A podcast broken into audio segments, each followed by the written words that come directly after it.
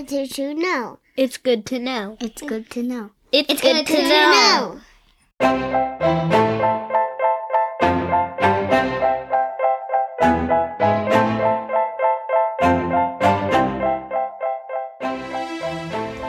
Hey, everybody, and welcome to It's Good to Know. I'm here with Elijah, Hello. and today is our last series in the people we think are important to talk about. There's, yep, our last one. There's a lot of people that are important, but these were four people that we chose. Um, we'll probably do another series later down the road, but these are just four people that we chose for this time.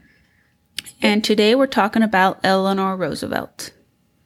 And she was important because she kind of changed the first lady's seat in the White House. And we'll talk about that. Um, she kind of made it an important part of the presidency. If that makes any sense. Makes sense to you. It's important. You have the president who's important, but she changed the way that the first lady was important. So, Eleanor Roosevelt was married to President Franklin D. Roosevelt and she was born on October 11th, 1884, in New York. As a child, her parents died, and she, when she was eight,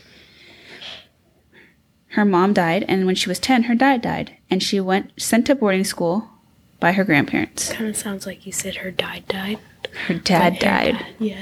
So, do you know what boarding school is? Is when kind of like you get sent away for school. Every time I, f- I, I hear boarding school, I feel like boating school from. Not boarding school. Every time I hear that word. boarding school means you get sent away. Like if I sent you away to live somewhere else to go to school, and you just lived at your school.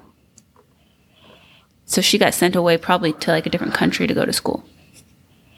Her grandparents. You're going away. Yep, you're going away.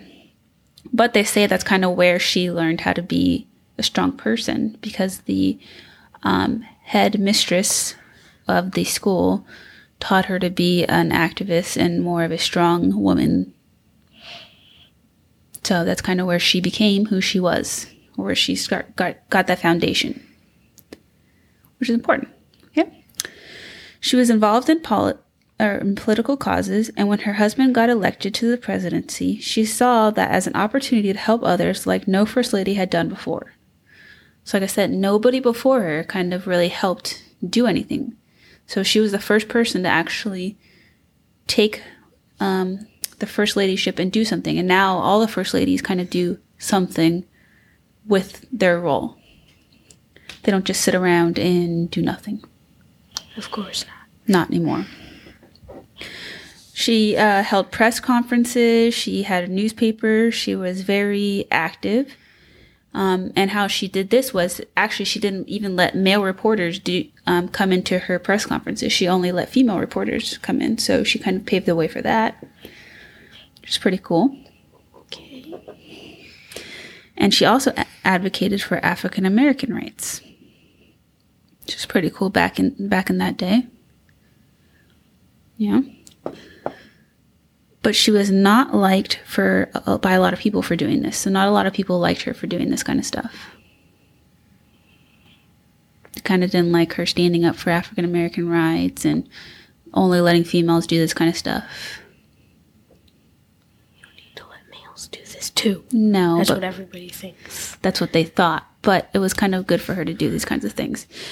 Um, she even went to the Tuskegee Air Base because they were not being deployed into World War One.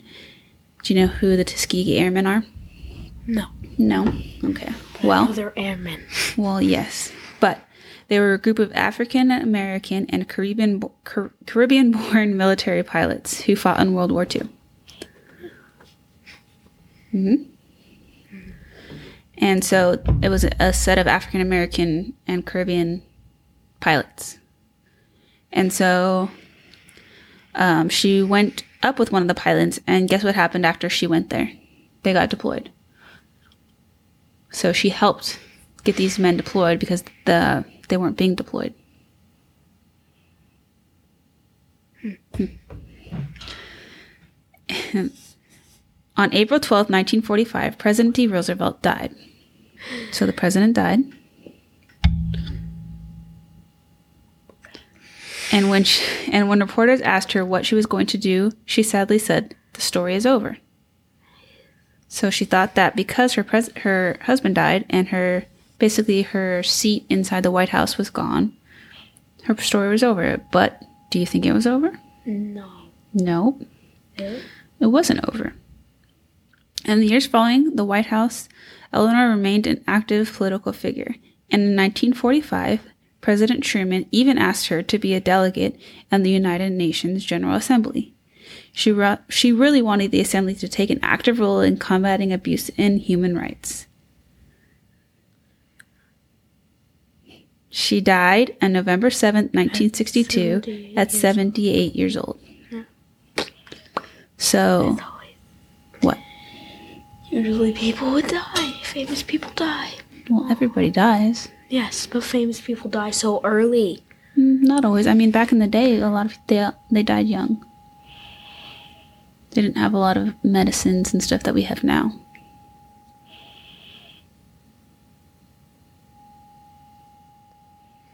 Hmm.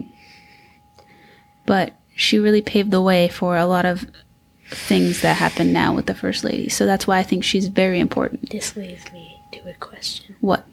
What's your question? Why is there bad stuff on the world when people make them? I don't know. Candy is bad and people still make them. I don't know. Just the way the world is. The world wants you to be uh, like Dudley. Nice Harry Potter reference there, did. I like it. Well, to end us, you have a joke for us? Yes, I do. Did the ocean say to the pirate? What? Nothing. It just waved. Well, thank you for coming and talking or listening to us on our little series, and we hope you come and listen to us next week. Bye. Bye.